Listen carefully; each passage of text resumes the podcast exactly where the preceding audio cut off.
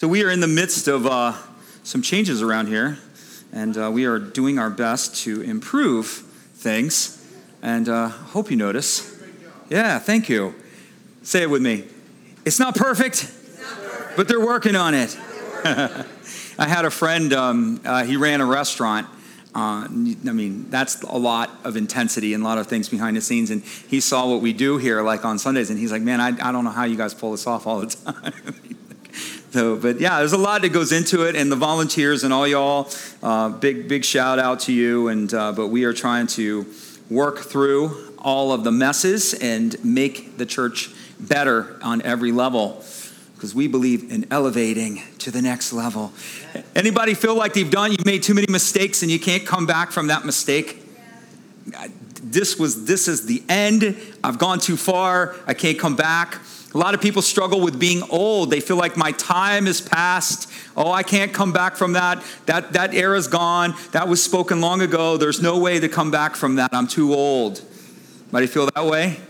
Anybody would not want to admit it? You know, all the older people are like, I, I, I feel that way, but I don't really want to admit because I don't want to. So Moses is the guy that we need to look at for this. Moses is a guy, we're talking about making a comeback. Moses made a lot of mistakes. He made a lot of mistakes. And Moses not only made a lot of mistakes, but Moses, when God came around and revisited his calling to Moses and revisited uh, the things that Moses knew from, from his childhood, Moses was 80 years old. Right? That's pretty old. Okay? And I think Jesus does that on purpose to go, well, you're 55, you're not that old, or you're 62, you're not that, you're at least you're not 80, you know? I mean, I think God puts it out there like he's so old. Abraham's the same way. The Lord uses them in their older age so that we are without excuse. Like if the Lord can use them at that age and God can do something significant with Moses at that age, he can do something with you at any age. And we just, come on, yes. We disqualify ourselves, but the Lord never disqualifies you. You've never not you're not disqualified. That's the amazing thing. What you're going to see something here in the life of Moses is that even though Moses disqualified himself and Moses made a lot of choices in the wrong direction, Jesus shows up and he said, "I never I never disqualified you." And, he reminded Moses of what had been spoken of him and what his intention was with him from the very beginning. And so, uh, and the other thing about Jesus is he doesn't like to take the word no. He doesn't take no for an answer. Uh, you know, and we'll, we'll see the story here. So, Bible talks about Moses, and if you want to know a little bit more about Moses, a simple summary of Moses' life and a lot of the uh, Old Testament patriarchs is in Acts chapter 7. So that's Stephen, and he's recounting a lot of things that God had done through the Old Testament. And he, one of the people uh, Stephen highlights in the book of Acts before they actually kill him.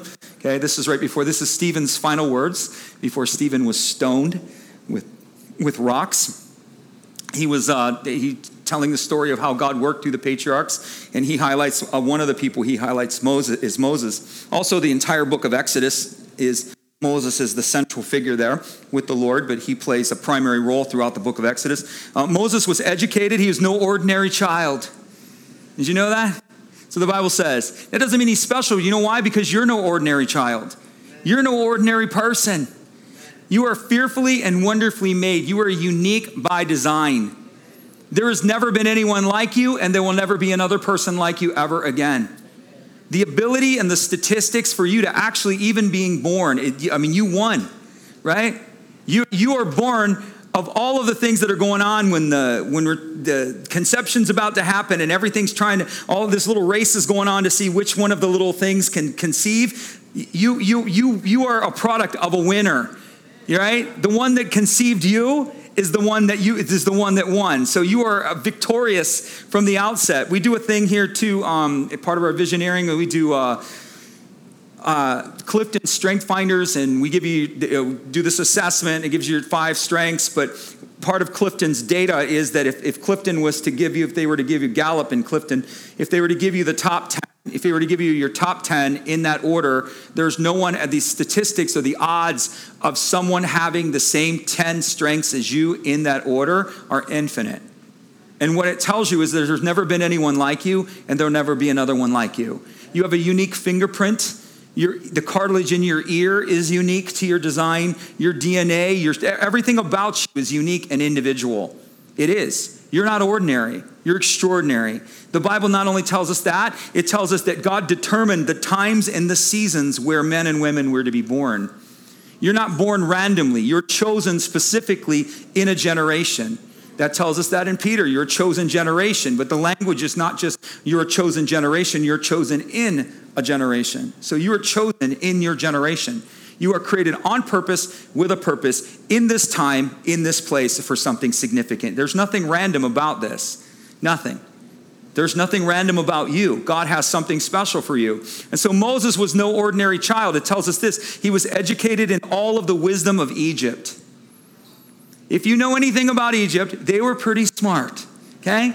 You can just look at some of the things that they built and go, yeah, those guys were pretty smart. Those people were pretty smart was a highly sophisticated society, very sophisticated. They were sophisticated in math and they were sophisticated in science. They actually couldn't even discern or understand the ruins that the Egyptians built or, what the, or the structures that they built that have now become ruins. They couldn't understand them until they understood not just Egypt's connection to their gods but their, but their, not, but their connection to their religion and the, the religion's connection to the stars.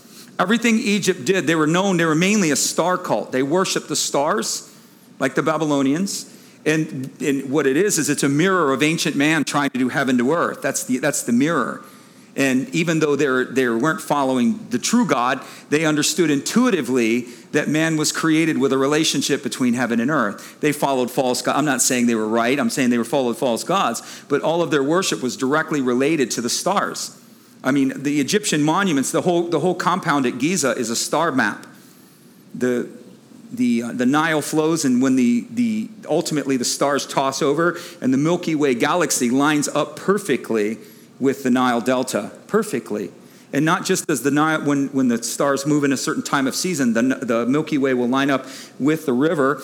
All of the temples are made to point directly at stars including the shafts coming out of the temples, the, the pyramids, they point directly at stars.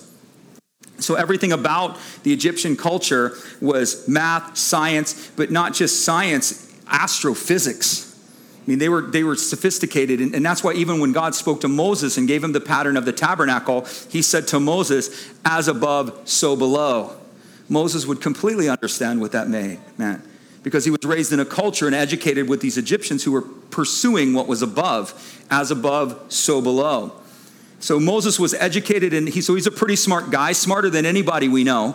There's nobody that would be educated to that level in our modern day because we can't replicate what Egypt did. We can't. It takes computer models just to figure out what they did with pencils, you know, or a compass. We have to do these sophisticated computer models just to kind of figure out what the heck is going on here. So Moses was really smart, highly educated. He had power, privilege, and position. But the greatest thing that Moses had is Moses had a sense of purpose. That is the greatest thing about Moses was that he knew that there was a purpose and there was a significance to his life. You should know that there's a purpose and a significance to your life. Right? The pursuit of happiness is a luxury. The pursuit of meaning is a moral obligation. All of us are created with a purpose. All of us are created with a, with a must and a desire. We don't know maybe what that is, but you were created to pursue it. You know it. You're here and you know you're born for a reason. Is there anybody here that says, I don't know, I don't think I'm born for anything. I think I just showed up. People intuitively, intrinsically know that they're born for something. There's a reason. I'm here for something. I don't know what I'm here for, but I know I'm born for a reason because God has put eternity within our hearts. He's put purpose. We're born from a purposeful source. We're born from a, a, um, a, an abundant source. And so our desire is to pursue that and to become that. It, it, begins with knowing Jesus. So if you want to know where real meaning and purpose comes from, it doesn't start, it, the, the starting point is knowing Jesus, knowing your Creator. And from knowing Christ and knowing now that this is what I'm born for, I'm born from Him and by Him. And now I'm not just born from Him and born by Him, I'm born uh, to, to be loved by him, but I'm also born to pursue his purposes. That's how life begins to line up. That's why people pursue so many different things and they constantly find themselves empty, empty because they're pursuing happiness or they're pursuing happiness or things at the, at the, at the, um, uh, for the purpose of self. And anytime you do anything for you at that level, you're a black hole. I don't know if you know that. You know, it just never ends You get all the right things and you're still not happy. You do all the right things, you get with the right people. No matter what you gain, that's why we see people in these high positions and, and these, uh, they seem like they have it all and they kill themselves.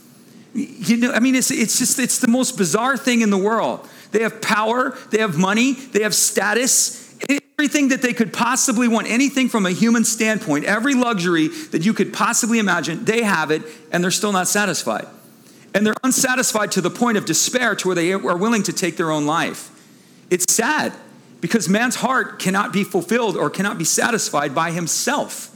We are satisfied only in connection to our Creator, but it doesn't end there. That's why we have so many frustrated Christians because, okay, we're born again, and yeah, we have joy when we're with the Lord, but we don't have joy in any other place because we're not pursuing the purposes that He has mapped out for us. And that doesn't necessarily mean it's an occupation, it's not necessarily a job, it's a life that is, po- that is pointed out with meaning. Amen.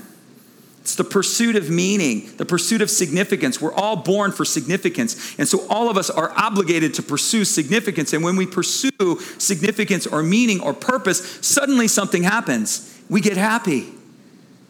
You understand that? And what's interesting about this whole deal is, is that what's meaningful to you is not necessarily meaningful to me.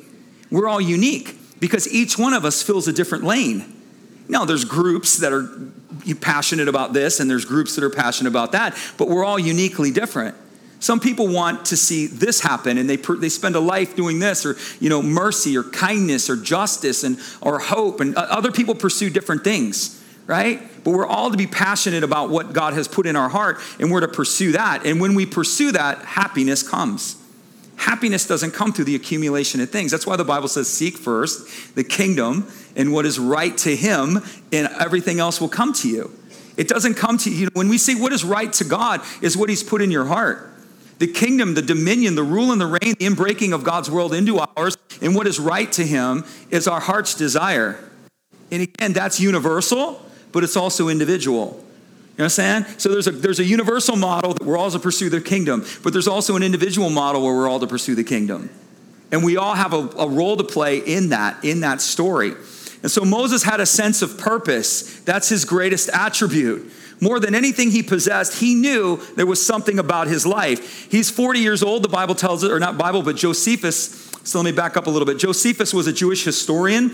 Um, he was a historian during the time of Christ. He was not a Christian. He was, a, he was uh, commissioned by Rome and he to keep a history of the Jews. And so he, being Jewish, kept a very precise history of the Jews. And he's referenced over and over again. Josephus is a uh, pretty significant historian uh, during the time of Jesus. And Josephus wrote about Moses, because again, he's a Jewish historian. He said that Moses was the commander of the Egyptian army and when he murdered the Egyptian, I don't know if you know the story, but I'll tell you, he ends up murdering an Egyptian. So Moses had come back from a great victory.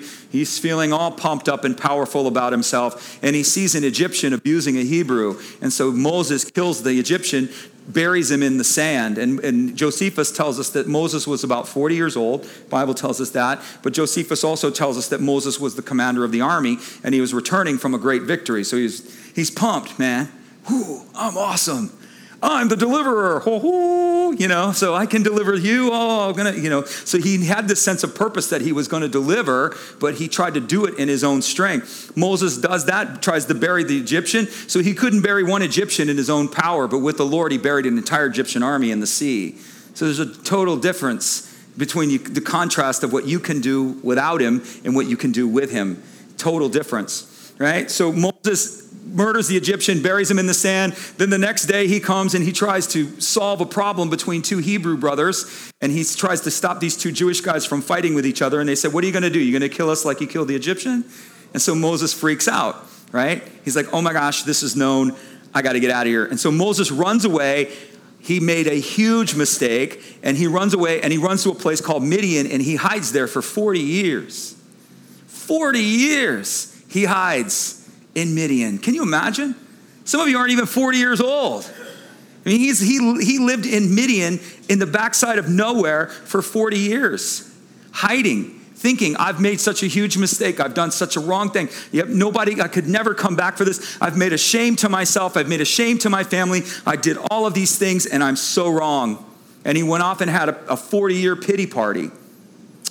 So during this time, what I want to show you is God's going to appear to Moses, but there's some things that brought this, there's some things that happened that brought this about, right? So we look at Moses. Moses had a sense of purpose, but if we look at not just Moses' life, Moses knew he had a purpose, but Moses spent time developing himself towards his purpose. He was educated in all of the knowledge of Egypt.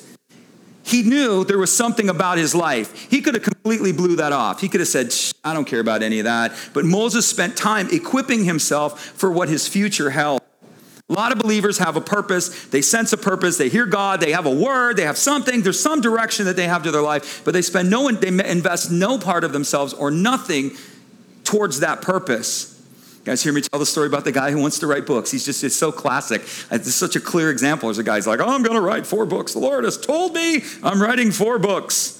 Two years later, God told me I'm going to write four books. Write four books. I walk up to him. How's the books coming, bro? You wrote a chapter? You got a title? You got to, nope, nope, I haven't done any of that yet, but the Lord's told me, I'm going to write four books. His perspective is, is Jesus is going to come and drop a manuscript on his front door and go, there you go. You know? What he should do is he should take that word and he should immediately develop a strategy and, and immediately begin to execute into that strategy. God told me this is what's going to happen. Heaven has spoken. So, okay, that door may not be open, but I need to prepare myself for when that door does happen. There's no such thing as luck, it's called being ready. If you understand how destiny happens, God speaks a word, and what He's telling you is the wheel of time is going to turn around you, and this door is going to open to you. And I want you to be ready for it. And what happens so way too often is God speaks a word and He says, I'm going to send you forth, or I'm going to do this with your life. And what He's telling you is in the epoch or in the dispensation of the turning of time, I'm going to present an opportunity to you. And I want you to be ready for it.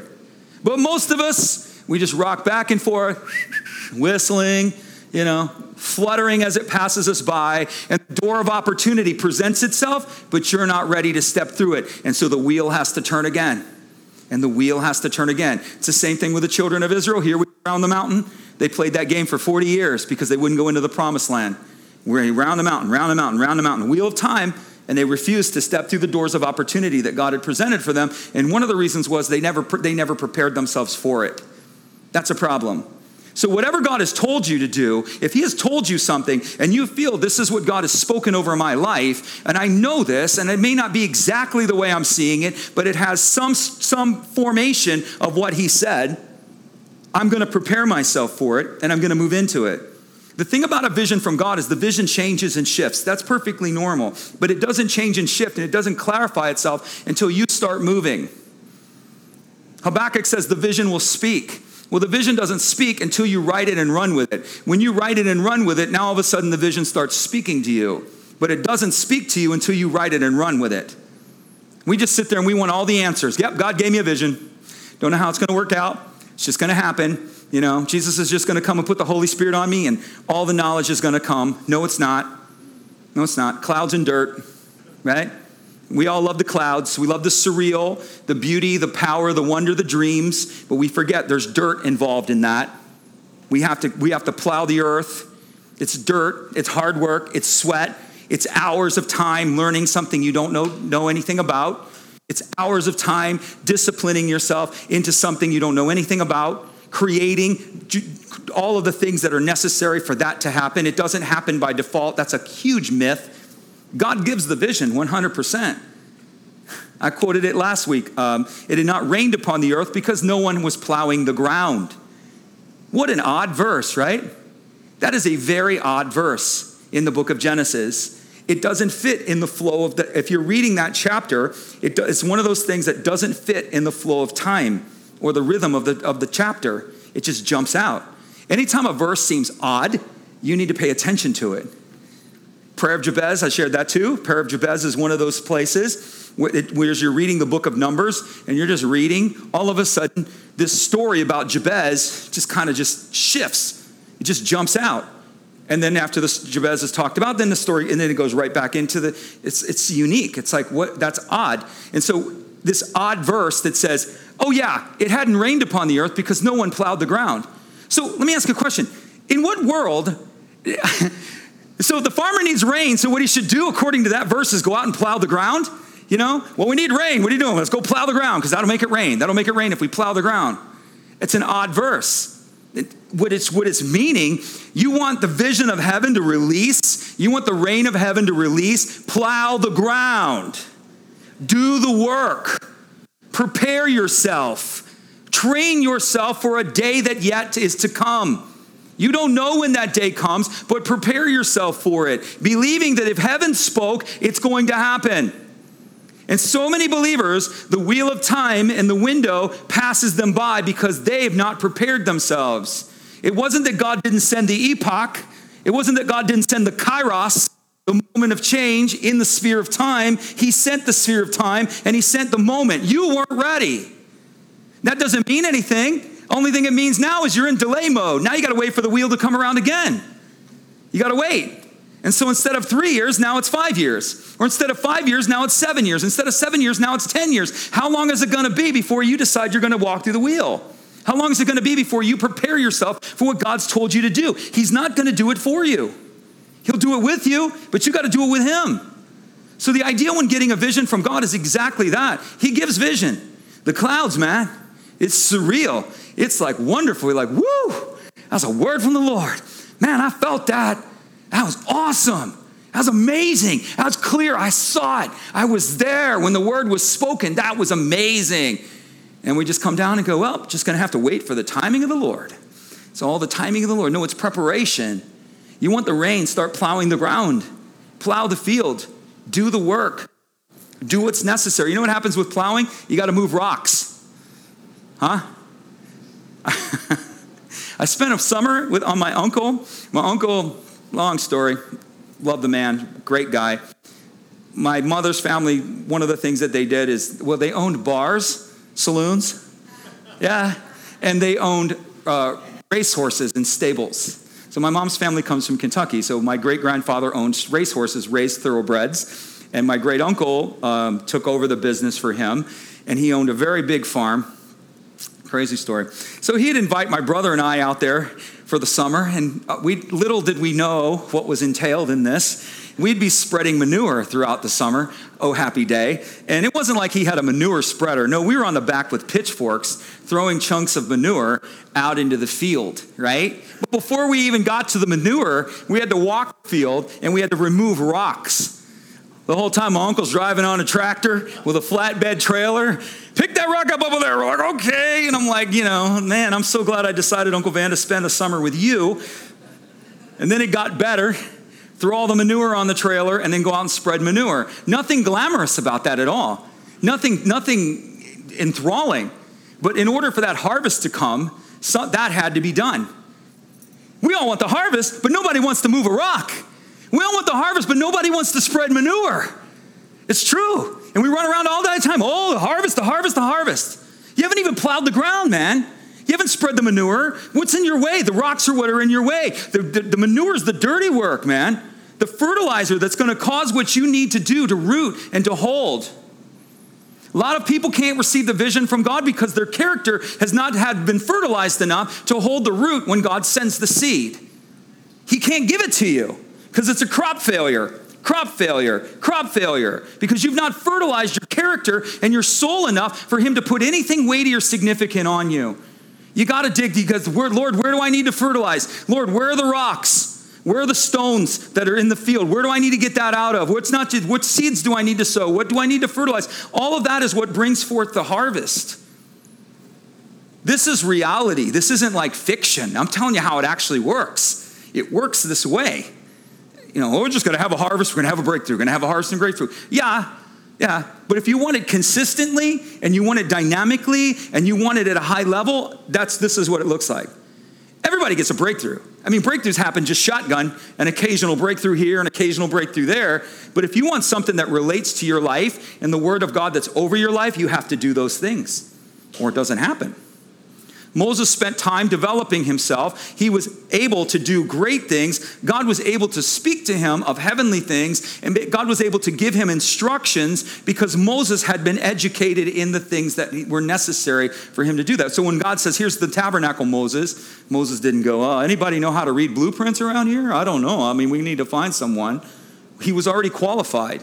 When God spoke to him of a heavenly dynamic, He already was qualified because he understood. He was educated in that system where they understood heaven to earth, heaven to earth. It was a false religion again, but they, that, that's how the Egyptians worshiped. It was heaven to earth, heaven to earth. They didn't do anything but by celestial sign.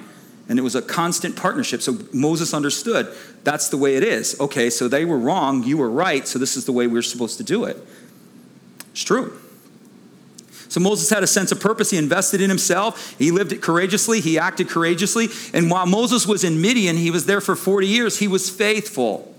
This is huge. And this is probably why God left Moses in Midian for 40 years. We have two sections of visitation with Moses. Moses 40 is the number of visitation. God visits Moses, Moses does it in his own strength. God visits Moses again 40 years later, and it's a partnership, and Moses gets it. First time he didn't get it, second time he got it. Moses proved faithful. He was in Midian serving his father in law's flock. The Bible tells you this if you cannot build a work for another, you will never be entrusted in that which is your own.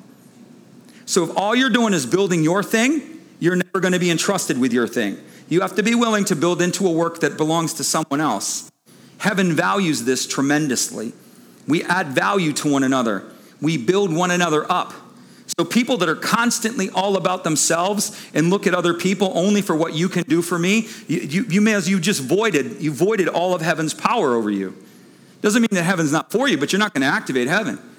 Moses spent 40 years building up another man's house, building up Midian's ministry, building up Midian's life, building up his father in law's household with no inheritance there at all. There was nothing promised to Moses, but he served his father in law faithfully. And you don't think heaven saw that? Heaven looked at that and said, There's a guy that can serve. There's a guy that can do what I need to do. That's what I'm looking for. I'm looking for that right there. He understands this principle. We live by a principle as believers. I just had someone tell me out in the hallway how helpful this church is. She's like, I can't believe. She's from another state. And she said, This church is so helpful. She's like, I can't believe how helpful um, you, we, you all are to each other. She's like, It just amazes me how willing to help each other you are. And that's your, to your credit. You know, you should be honored for that because that's the kingdom. It's really the kingdom. We're to add value and help each other. Whenever we have an opportunity, we add value and lend strength to one another's lives. Come on. Yes. Problem with Moses, he acted on his own power. He acted on his own power and his own timing, but Jesus revisits Moses' purpose. This is interesting. Romans says this the gifts and callings of God are without repentance. he doesn't change his mind. If He gifted you, He doesn't take it from you. If He called you, He never takes the calling. That's hard for us because we think we screw up, we lose it. That's not heaven's economy. He never took it from you. He didn't take it from Moses. Moses kills a guy, didn't disqualify. him. Just put him in timeout for a little bit, but it didn't disqualify him. The gifts and the callings of God are without repentance. He doesn't change his mind. You cannot qualify you because you cannot disqualify you because you did not qualify you. Jesus is the only one who qualifies you. That's what you got to understand. The kingdom of heaven is not like the kingdom of men. The thinking of God, the mindset of God is not like the mindset of men. You screw up, well, you're out. That's not heaven. That's why grace is amazing. God's the God of the second, the third, the fourth, the fifth, the tenth, the seventieth, the 70 times seven. He's that kind of God. He gives you 70 times seven. How many chances you want? 490 in a day. That's how many opportunities He'll give you. Aren't you glad? We disqualify each other all the time. We write people off all the time. He doesn't do that to you. He doesn't do it. That's why, again, his love is compelling us. I know I screwed up. If I return to my father's house like the prodigal, at least I'll be a servant.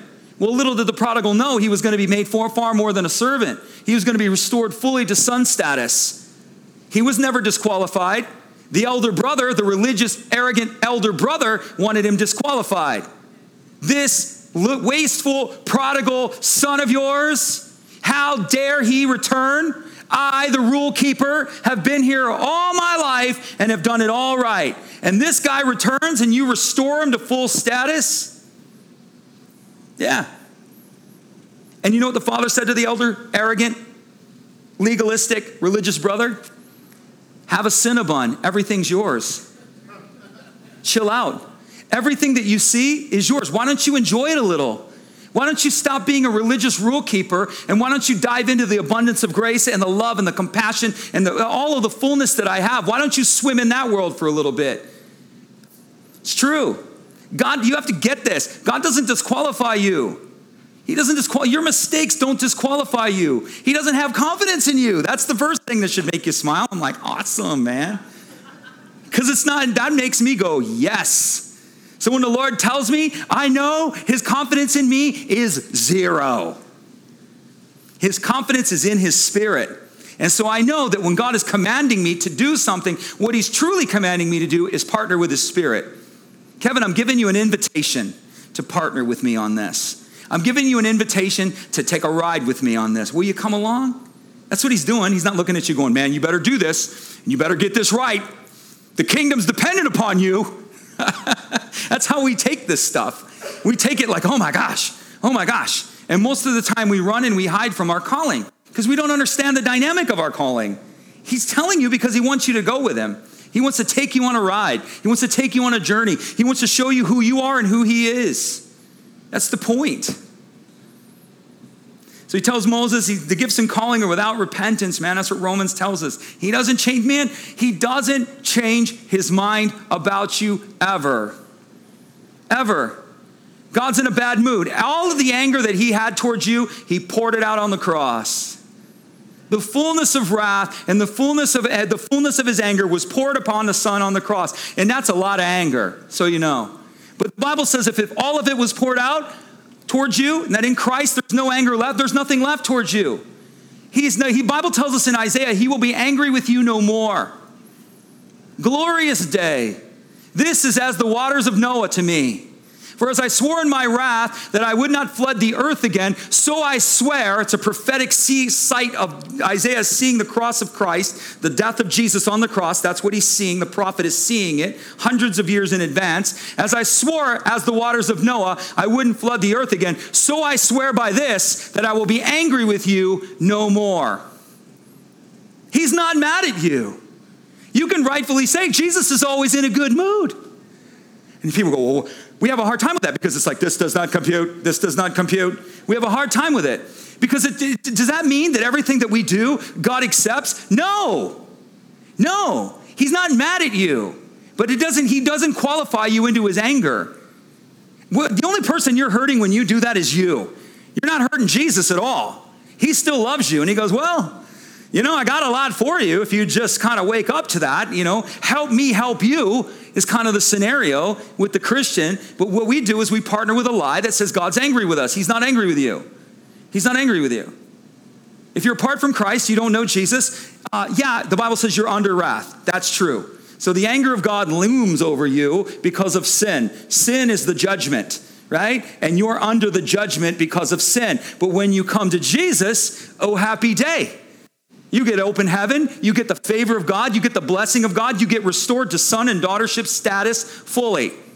Fully restored. Angry with you no more. Not angry with you anymore. Jesus is always in a good mood. It's the foundation of all kingdom thinking.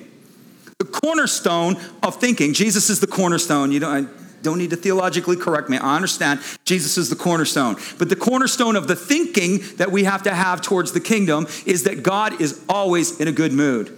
Jesus is good all the time. All the time. If you do not think and believe that way, all of your, all of your thoughts towards the kingdom and from the kingdom are going to be wrong. All of them. That's how lies. Uh, well, God won't bless me. I'm not worthy. God won't bless me because I did this. We have all of these lies incepted in us, and what we're failing to understand is that Jesus loves us, and He's in a good mood, and He's angry with you no more. There may be some things you need to repent of. There may be some things in your way. But that does not constitute the anger of God over your life. He's not angry with you. I'll tell you a story. All right, you guys want a story? All right, here's yes. Thank you. She loves stories.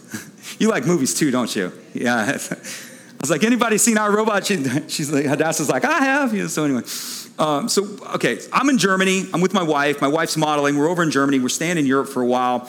Long story. I had a fallout with the church. I was a leader. I'm not naming names. Don't look at me like that, sure. I'm not, I'm not naming anybody's name. She's scratching her head like, oh no, here we go.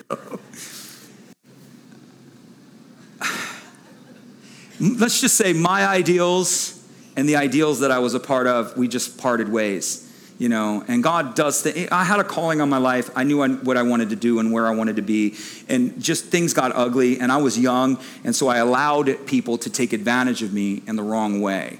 And i allowed myself to be violated in a way that as i'm older i would not allow that to happen. But because i was young my inexperience i allowed people to encroach into my life and so when you go to pull back from that type of relationship it tends to get ugly when you have things that are entrenched, that are when there's when there's engagements that are beyond or shouldn't happen, there are people that are in areas of your life that they shouldn't be in those areas of your life. When you try to remove them from that area of your life, they usually don't want to go, right? Like you're not. T- this is not the way it's going to go anymore. You're not telling me this. I'm not doing that. This isn't the way it's going to happen. I'm going this way, and it kind of went sideways. So, me, I went into this spiral.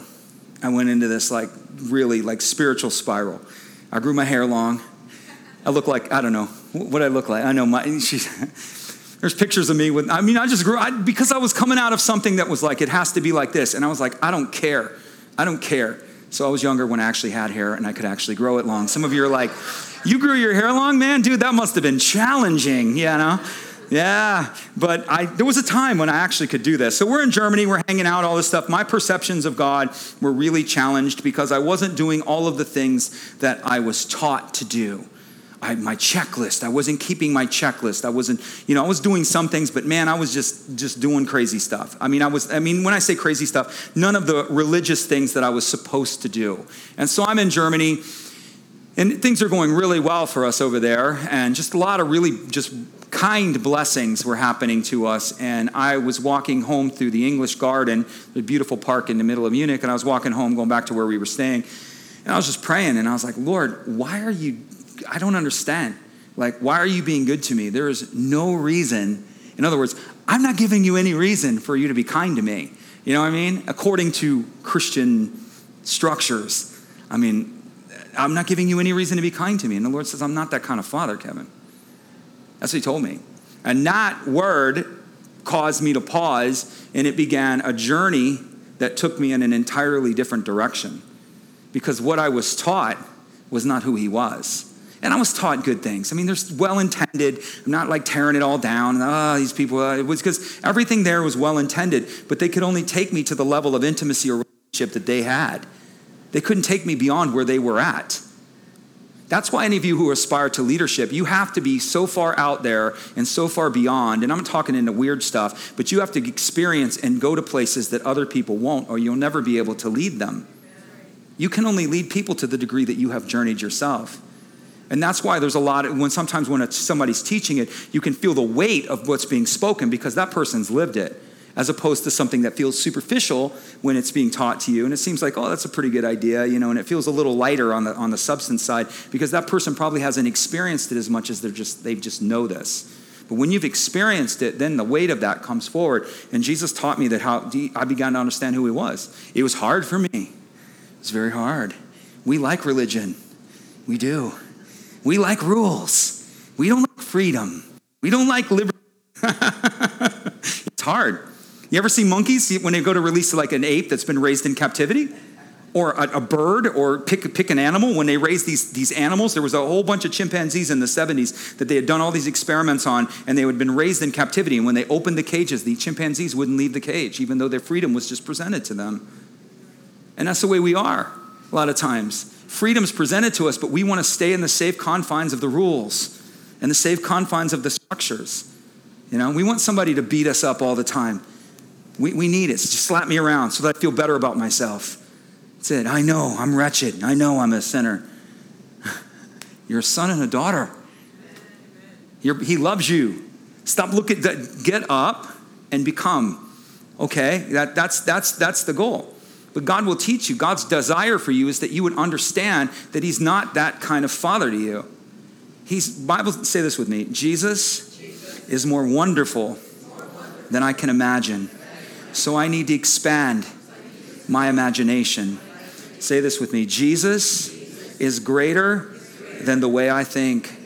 Therefore, I must change the way I think. He's greater than your imagination. So you need to expand your imagination. He's greater than the way that you think, so you need to change the way that you think. He's good. How good? Really good. he's really good. He'll be good to you for no reason. No reason. He's good just because he's good. He tells Moses, remember, he comes and re- recalls and draws Moses. He, uh, you can throw the next slide up there. Moses encounters a burning bush, but inside the burning bush, he sees a man inside the bush. Bible says it's an angel of the Lord. Well, there's the angel of the Lord, capital letter, and when the angel of the Lord, capital letter appears, it's Jesus. It's called a theophany. It's a divine appearing, right? Jesus in the Old Testament. And, and, and how do you know it's a, how do you know it's the angel of the Lord? Because the angel of the Lord always took worship. The other angels don't take worship. But you know when it's the angel of the Lord when he takes worship. You see the same, the angel of the Lord with Joshua before Joshua goes up against Jericho. Joshua runs into the angel of the Lord, and the angel of the Lord took worship. Here, the angel of the Lord takes worship. If it's just a regular angel, they're like, get up, don't, don't no, don't worship me, man. No, no, no, no, no. Up, up, up, up, up, up, up. don't let Jesus see this. Don't, no, no, I'm just kidding. So he calls Moses to himself. Moses sees the man in the fire, in the flame, okay, the God, the consuming fire, right? A flame that does not consume. It burns, but it doesn't destroy. It burns, but it perpetuates. It continually burns. Moses approaches it, and the Lord says to him, Take your shoes off, Moses, because the ground you're standing on is holy. Only place God says this. Why does he say it? Well, probably because Moses needed humility. This is a big piece with Moses. Humility was an issue. Moses, again, was highly educated. Moses had it all going on. Moses had all the right answers. I know, God, you got a good answer, but I got a better one. Don't you know who I am? Haven't you seen my PhDs? Haven't you seen my MBAs? Haven't you seen all this stuff? Okay, Lord, I know you got a good idea, but my mine is way much, way better.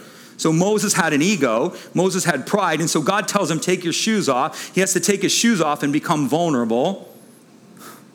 God says, Come to me and be vulnerable. And he also, another point of that would be too, is that what I'm summoning you to, Moses, you cannot accomplish with what you're standing in. What you have put your feet upon is not going to bring you to where I'm calling you to. You need to get rid of what you have put yourself into. What you're standing in has to get out of the way, and you have to come to me humbly. God has a vision for you, God has a purpose for you. And he says, I'm sending you. I want you to go to my people. I want you to go to Egypt. I want you to go to Pharaoh. I want you to confront your worst nightmare. Pharaoh sat up about seven feet in the air, and there were tiers leading up to Pharaoh's throne, and all of his counselors did. So when you went to talk to Pharaoh, you're talking to a guy that's about seven feet in the air. So you're looking at him like this. Pretty intimidating place in a hall and in a court. And Moses knew where he was going. And God says, I'm sending you there. And part of the reason that God is sending him to this place is that God, Moses had made an investment in himself. And there's a story, I share this story too. And, and um, we were doing a project in Haiti. Okay, so we're doing this project in Haiti, and uh, I didn't know what I was doing. I'd never done anything like this before. And there was a guy at the church at the time who was raised by missionaries, right? Grew up raised in a Bible. His dad was a jungle pilot. Used to deliver Bibles into the Hungala, man. He would just dive in, you know, it's just crazy stuff. And he grew up in the mission field. So I, I, go to him, I say, hey, look, I want you to help me with this project in, in Haiti. The church is doing this thing in Haiti. And he goes, uh, he goes, let me pray about it. Comes back to me a few weeks later and goes, he's got coffee in his hand. He's like, I'm not your guy. It's like, I prayed about it. I'm not your guy. I'm like, okay. And so I, I asked the guy like four times, and every time he tells me, I'm not your guy. So I, I feel like the Lord, I'm, I'm, like, Lord, I don't know what I'm doing. I, you know, and I just continually see the Lord pointing his finger right at that guy and telling me, that guy, that guy, that guy. So I have breakfast with him, sit down with him. Again, I present the Haiti project to him. Really need your help here. Really would like to see your thoughts on this and what we can do to, to make this right. I said, You've seen NGOs and how they work in these countries. I go, I want to do something different. I don't want to work like the regular NGOs. I want to come in with a different program. I want to do something completely different. I don't want to keep just doing it like this. And I said, You've seen all the good, the bad, and the ugly. And he goes, Pastor, I've told you before, I'm not your guy. And I looked at him and I said, It's funny you say that because I prayed and I felt like the Lord told me this. The Lord told me to tell you to pick a day. And He says it can be three weeks. He says it can be five years. It can be 10 years down the road. But He wants you to pick a day when He's going to get a return on the investment that He's made in you. Yeah. So the Lord told me. He said, You tell Him to pick a day because I want a return on the investment that I've made. And He needs to tell me when that's going to happen. He freaked out well, I mean, he was just like, he ended up going and ended up being like structuring and creating this whole plan and executing it wonderfully.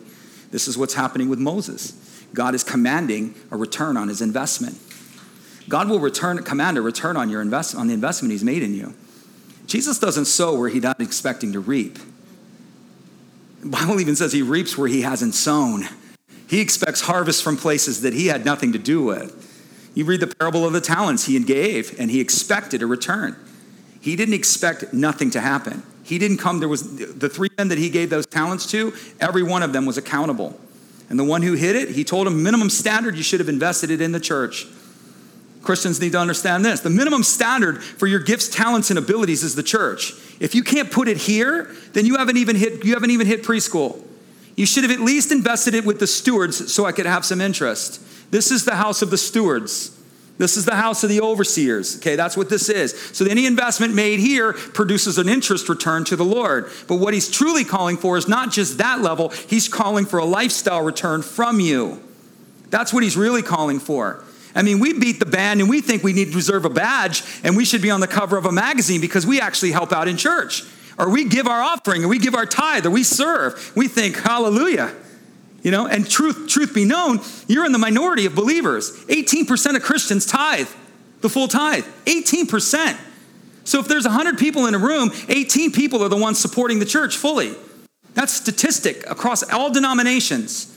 There's tithers and there's tippers. There are people that give, but they don't give the full tithe. There's a guy making a half a million dollars and he might give five grand. Well, he is nowhere near the tithe. He's nowhere near, nowhere near the 10%, but he gives and he thinks he's justified. You know? I mean, read the, read the scriptures where Jesus sat and watched the people give. He watched them give. He could have been watching anything. He could have been watching them pray. He could have been watching how they were dealing with the kids. That's not where he watched. His eyes were on the offering box, ladies and gentlemen. And he knew what they gave and he knew why they gave it. no. That's New Testament. That's not old. That's New Testament. and we think we deserve a badge if we do that. You only, you're only hitting the minimum standard. That's just the minimum standard. God's called you higher. He expects a return. And you've got to get vulnerable and you've got to get humble and you've got to take your shoes off and present yourself humbly and do what He tells you. That's how this game is played. Moses protested. He said, Who am I? So he asked four questions. Question one Who am I? His, question to, to the Lord is, okay, so I don't even know who I am, Lord. You're sending me to this guy. And so it's a question of like, who am I, kind of humbly, but it's also an identity question. Dude, I don't even know who I am. Am I Hebrew? Am I Egyptian? Am I Midianite? Who am I? Really? Like, like who am I? If I'm a Hebrew, then everybody looks at me as a slave. I'm no more than a slave. If I'm an Egyptian, well, I gave that up long ago. If I'm a Midianite, well, the Jews and the Pharaoh and the, and the Egyptians hate the Midianites. So which one am I? and he says, I will be with you. The Lord says this to him. This is amazing, amazing, amazing, amazing, right here. Get this. It's the Hebrew word at Yah, and it means I will reveal. We think it's Jesus is just going to run arm in arm with us. Oh, he's with us. You know, do de do. You know, we think that's what it means. The Lord says, No, go with me and I'll reveal you. That's what he said. Go with me and I'll pour out of you. That's the other idea. Empty out. I will unfold you and I will reveal through you and I will un- empty out, empty you out. You want to know who you are? You got to walk with Jesus. You want to know who you are? You got to do what he says. And when you go with him at Yah, he unfolds you. He reveals you. You don't know who you are until you walk with Him. You have an idea of who you are. You can be a son and a daughter, but until you get about your father's business, then all of a sudden your life becomes a revelation. He pours out of you, He unfolds you, He reveals you. And we think, well, the Lord's just going to come with me like the buddy plan. He's got his arm around me. Don't worry, Moses, I'm right here with you. It's a complete different idea. He's like, I'm going to empower you and I'm going to reveal you. I'm going to show Pharaoh who you are by showing him who I am. I'm going to show the world who you are by showing them who I am. I'm going to pour out of you. God could have done it without Moses, but he, do, he doesn't do that. He chooses to do it in partnership. Moses couldn't do it without the Lord, and the Lord wasn't going to do it without him. You want to know who you are? You got to partner with him. You got to walk with him, and he will reveal you. You don't know you. You have a title, but a lot of times you don't even know what it means to be a son until you walk with him. You don't know what it means to be a daughter until you walk with him. You don't know what it means to be a servant until you walk with Him. You don't know what it means to be a friend. You don't know who you are, what you actually have the capacity to be or to do until you walk with Him. God says, if you walk with me and you go where I tell you to go and do what I tell you to do, I will pour forth. I will unfold you. I will pour you out. Isn't that wonderful? Big difference between that and the buddy system, right? God's just going to go with me. He's just going to put his arm around me. To put his arm around me. Second question was, Who are you? Moses goes, Man, if I go to these people and I tell them that you sent me, who in the world am I going to say sent me? And the Lord said, Tell them I am sent you. Well, that helps, doesn't it? That's like thumbs up right there. Hey, everybody, good news, gather around, right? The Lord is going to bring us out of Egypt and out of bondage and into promises. Well, what's his name? Hold on, I am. Ooh, you know, I mean, we, who would be, we'd all be jumping. He uses the word Yahweh, and it means I am yesterday, today, and tomorrow. The God of all substance, the God of all sufficiency. God says, I'm going to be everything that you need, and I'm going to bring you forward. He's everything you need. Not only that, he gives it, this name is a covenant name. Important to know, angels don't know God as, as Yahweh, they never will. Every time you hear, if you read the Greek or you read the Hebrew, particularly the Hebrew, we use the word Elohim. If you use the word, when an angel speaks, they use the word Elohim. It means supreme God, all, all sufficient, all ruling, all powerful judge. That's what the word Elohim means. So when an angel speaks of God, they call him the all powerful judge. That's how they refer to him. You and I don't refer to him that way. We call him Father, right? They don't know him as Father. The angels sit there and scratch their heads. The Bible tells us, I think in Peter, says these are things, the gospel is what the angels want to look into. They don't understand this relationship that we have with God. They don't understand it. They don't get it.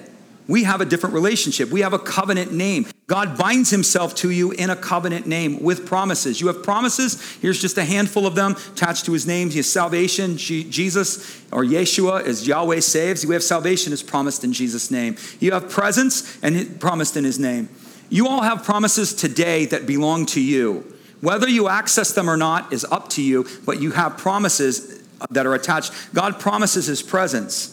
Church teaches that's off there in the sweet by and by. God says it's right here in the now. You can have access to his presence right now.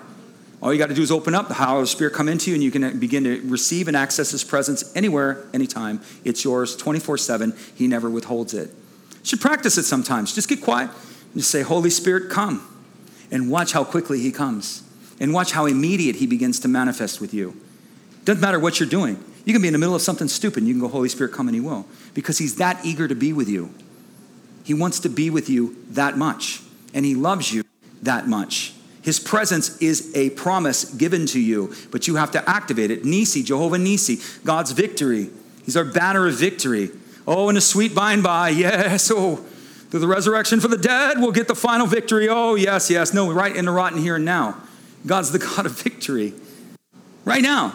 You take your rightful place, stand on the promises of God, and expect your victory. God is a God of victory. Tsidkenu, God's our righteousness. You know, your righteousness, nothing you do qualifies you. God's already qualified you. You have righteousness. You can come boldly before Him right now. There's nothing you need to do apart from Christ to, for Him to welcome you into His presence. You are, sat, you are right before Him. You're not, there's nothing you can do to make yourself more right. We, what we don't understand is position and alignment. Position, you're right. You may be misaligned. Okay, so positionally, I'm right. I'm right before God. I'm righteous to the Lord. I'm accepted in His presence. But my life may be misaligned with His intended purpose. That's the difference. But just because my life is misaligned, it does not mean that I'm not accepted or I'm not positioned in front of Him in an acceptable way. You understand that? That's why Christians, we have a hard time because we don't know the difference between what the Bible's talking about sin, the two different words that it uses for sin. We don't teach it. I don't know why. I teach it every chance I get. You know, harmatia, harmatano. Teach you all the time. Two different words for sin in the Bible. One means to offend, the other one means to miss the mark. But we love to do the miss the mark. I think we're trying to do some kind of control over the Christian because we really don't want him to know that you're fully forgiven and you are positioned. And you cannot lose your position in Christ. You are righteous before him. Your life may be completely in the wrong direction, but if you're born again, you're born again. The question is, are you born again? That's the question. And how do you know that? Does the Holy Spirit bear witness on your heart? If the Holy Spirit bears witness on your heart, you're born again. Because the Spirit is the one who is the spirit of adoption. That means you're born again. If the Spirit of God is bear witness on your heart, You're born again. Doesn't mean your life's perfect. So we got to get that too. Shalom, God promises you peace. You have, can have peace right now. Gonna, your life can be falling apart and the house can be burning down and you can be at peace. I mean, you can be singing songs and I don't know, you can be doing all kinds of stuff, but you can be at peace in the midst of a storm. That's available to every believer. Every believer. And shalom doesn't mean just this peace, it, that's part of it, but it means a life that continually rises. Shalom means universal flourishing, where your life rises in every way. That's why we call our church Elevate, because we believe Jesus wants us to rise in every way. In every way. He's uplifting. He's the uplifter of our lives. And God will cause your life to rise in every way. That's a promise made to you. It's over all of you. The question isn't whether or not God wants to do it. The question is, why isn't it happening? And most of the time, it's because we're misaligned. That's why. There's a, there's an, it's an issue of alignment. If you want the peace of God, you just go into his presence and ask him for his peace. Boom, it's yours. Well, why doesn't it come naturally? Because you didn't line up with it. You got to line up and ask for it. It's there, never left you. You just have to ask for it. You want your life to flourish, begin to line your life up with God's purposes. And it'll be amazing how the harmony will start to come into your life and how the rhythm of the kingdom will begin to flow when you align. Jehovah Rapha, he's the God that heals. Aren't you glad? Jehovah Rohi, he's the God of leadership, wisdom, and counseling. Measure and fullness. We have a difference between that. We get measure, but God, God's promised us fullness. Third thing he asks is, what about them? If I go to them, they won't believe me, Lord. This is the, per, this is the giant every Christian has to, ta- has to take down. You have to take down the giant of they. What will they think? What will they think of me? What will they do if I become this? What will happen? We have to take that giant down. Most people are held back by theys. What is they? Who are they keeping you from? What are they keeping you from? The opinions of other people. What if I fail? What if you succeed? What if I fail? What if you succeed? Fear of failure is always greater than the desire for gain. The theys keep you from your destiny. Paul says in Galatians, he says, Am I trying to win the approval of people or of God? If I'm trying to please people, if I was still trying to please people, I cannot be a servant of Christ. You can't serve God and his purposes and try to please, please people. It's impossible. If you want to be exceptional, you will not always be accepted. So true. If you want to be exceptional, you will not always be accepted. It's a hard reality. So the Lord asks him, He says, What do you have in your hand? Let me see where I'm going with this. we have to take this giant down. Okay, here's the deal. So the, he says, he says, Lord, what about them? The way you take down the giant of other people, everybody say this with me. I must become indifferent to the opinions of other people. We say that and we don't like it because it doesn't sound like it's nice. But you've got to become indifferent. Indifferent doesn't mean, okay, I heard you, but what you told me or how you feel or what you see is not going to affect me. That's indifference. You're indifferent. God's told me to do this. I don't care if you want me to do that. It's, it's an indifference to where other people are. I want more of the Lord. I don't care. You all stay behind with the asses. Sherry loves it when I quote that verse. You all stay behind. No, she doesn't at all. She hates it. I know I'm going to hear it later. Did you have to say that?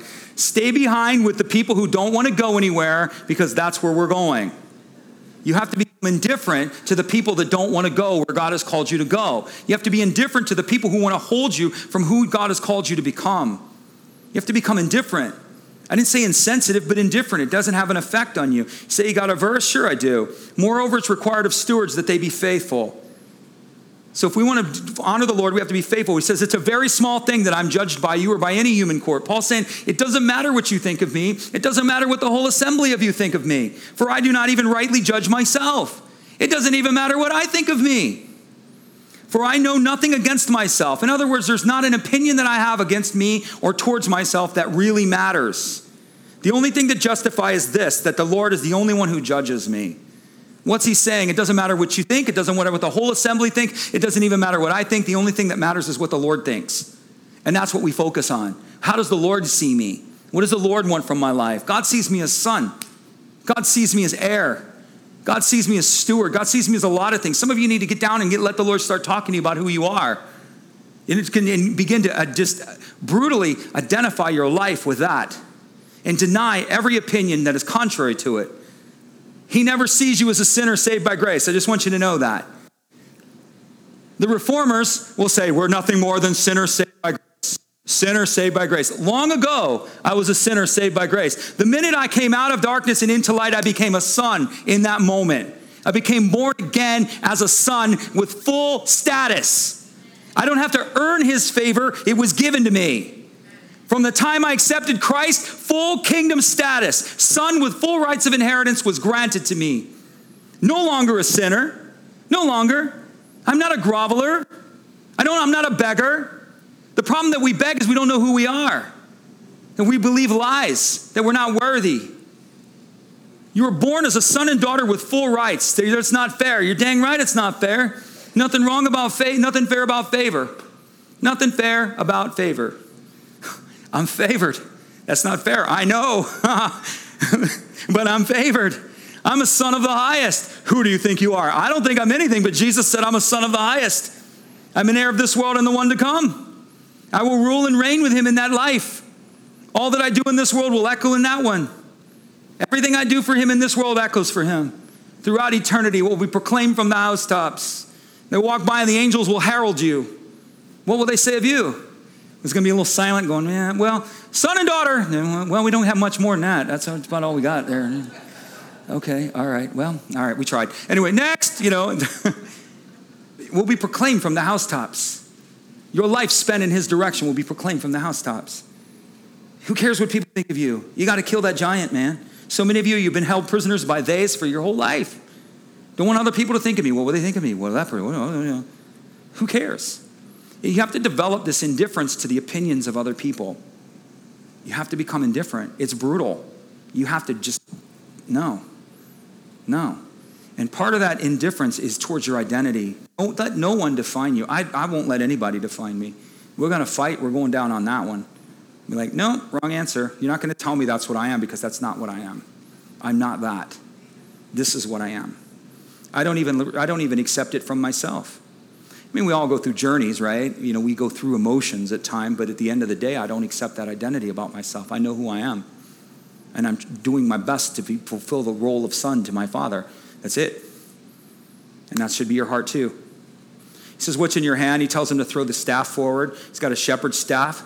Shepherd's staff. Jesus is a staff, shepherd, whatever. It's symbolic of Christ. He throws the staff forward. He says, What's in your hand has, is, is greater than your fears. He tells him to take the snake. Moses jumps back when he sees the snake, and the Lord tells him to grab it by the tail. Now, I'm not really into snakes, but I know one thing you don't grab a snake by the tail. That's not where you grab it right? You pin the head and you pick it up from behind the head. And the Lord goes, Yeah, grab it by the tail. What, does Jesus not know how to handle a snake? No, he's trying to show Moses that what you hold is greater than your fear. He that is in you is greater than he that is in the world. What you possess and what you carry is greater than anything you perceive in front of you. Your perceptions are false because my power is greater. He says, What about my weakness, Lord? Last thing. Says, Lord, I don't talk real good. Moses is really trying to get out of this. Okay, just want you to know that. Lord's like, Go. All right, man, I'm running out of excuses. All right, I don't talk good. Right? I just I don't know how to talk. I got to go in there and I got to give a speech and I just think I'm going to mumble. I'm going to make you look bad. I'm going to make me look bad. It just isn't going to go good, Lord. You should really find somebody else. And the Lord says, "Who made your mouth?" Who made your mouth, Moses? You don't think I can do it? It's not about your weakness, it's about my power. My grace is sufficient for you. My strength is made perfect in your weakness. What is grace? Spiritual power moving in love. My spiritual power moving through you in love is more than what you need. My strength, the weaker you are, the stronger I am. Give me your weakness. Come into my spirit. Let me become strong. Moses, here's one of the things with Moses Moses thought he had to be perfect, he had a standard of perfection. I'm never going to do it right, Lord. I'm going to get in there and I know I'm going to make a mistake and I know I'm not going to do this right. He had this perfection standard for himself. The issue was Jesus didn't have the same standard for him. He isn't looking for perfection. That's why imperfect people can do amazing things if they're willing.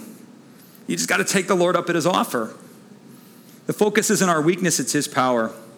Say this with me. In order to achieve the impossible, I must be able to see the invisible. You can never achieve the impossible until you can begin to see the invisible. Moses had to begin to see God, and he had to begin to see the world of the Spirit, and Moses had to begin to see the possibilities that God was putting in front of him. If Moses would have turned it down, he would have never seen the Red Sea parted. His face would have never glowed. I mean, he would have never seen victory over his enemies. There's so many things that Moses would have forfeited if he failed to take that walk with the Lord. Think about it. Do you, what are you forfeiting? God's put things on your heart. He's called you to things, and if He hasn't, you need to back up and start getting those things and begin to believe God for those things because you're giving up something in the process you would never see. Uh, two verses in the scripture, the disciples said these two things. First John says, These things we have seen, these things we have heard, these things that we have handled concerning the, the word of truth. Peter says, I was an eyewitness of His majesty. I've told the Lord, I want to see it, I want to know it, I want to hold it, and I want to watch Your majesty. That's what I've asked Him for. I've asked Him for that. I don't want to be a spectator, I want to be right in the game. You know what I'm saying? I don't have to have the limelight on me, but I just need to be there, like right there while He's doing stuff, you know? I, mean, I, I want to be in the game, and you're allowed to be in the game. You, the only reason you sit on the bench is because you want to. Nobody puts you on the bench but you. Jesus doesn't put you on the bench. You're not on the bench. He invites you. Lord, if it's you, come. Come on out of the boat. I mean, how many times? All the time. He never told anybody no. When did he say no? Never. Come on. Yeah, come on. Sure, why not? I'm with you. Yeah, let's do that. Say this with me. In Christ, disappointments become new dreams, failures become successes, and problems become promises. Aren't you glad? Amen. Let me bless you. May the Lord bless you. May the Lord keep you. May the Lord cause his face to shine down upon you. And may the Lord give you peace in every way. And may you forever live within his favor. In Jesus' name, amen. All right. God loves you. We love you. Have a great week.